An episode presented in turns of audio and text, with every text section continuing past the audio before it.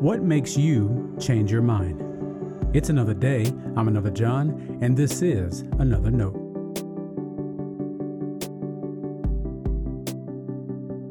Today's edition of Another Note is titled Repentance is Freedom.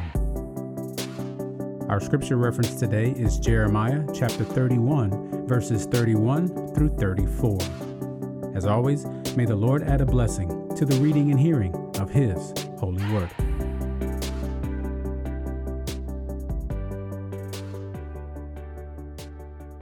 The days are surely coming, says the Lord, when I will make a new covenant with the house of Israel and the house of Judah. It will not be like the covenant that I made with their ancestors when I took them by the hand to bring them out of the land of Egypt, a covenant that they broke, though I was their husband, says the Lord. But this is the covenant that I will make with the house of Israel after those days, says the Lord. I will put my law within them and I will write it on their hearts. And I will be their God, and they shall be my people. No longer shall they teach one another, or say to each other, Know the Lord, for they shall all know me, from the least of them to the greatest, says the Lord. For I will forgive their iniquity, and remember their sin no more. This is the word of our Lord. Thanks be to God.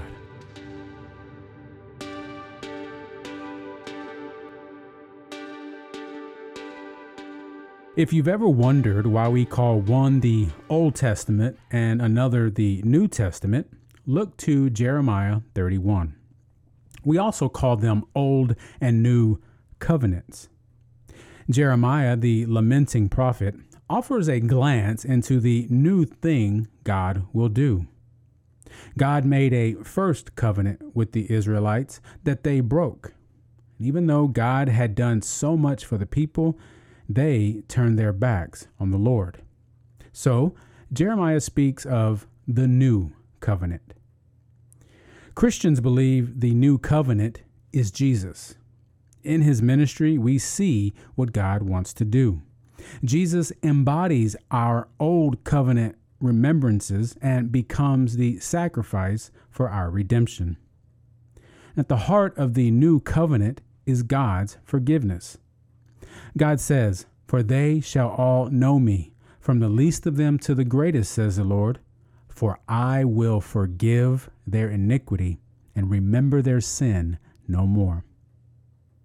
Today, in our gathered worship, there should be time reserved for us to confess our sin. My impression is a lot of churches don't do that regularly because it can be uncomfortable. And we want people to be happy and joyful when they come to church. Yet, what better joy is there than knowing God has forgiven you? Happiness is knowing that God doesn't look to recall your failings. So if the Son makes you free, you will be free indeed. And let me offer to you that repentance is freedom. We shouldn't repent less, but more. Amp up our RPMs, repentances per meditation. And instead of only looking to what God may want to do for you now, remember to look to what God has already done for you.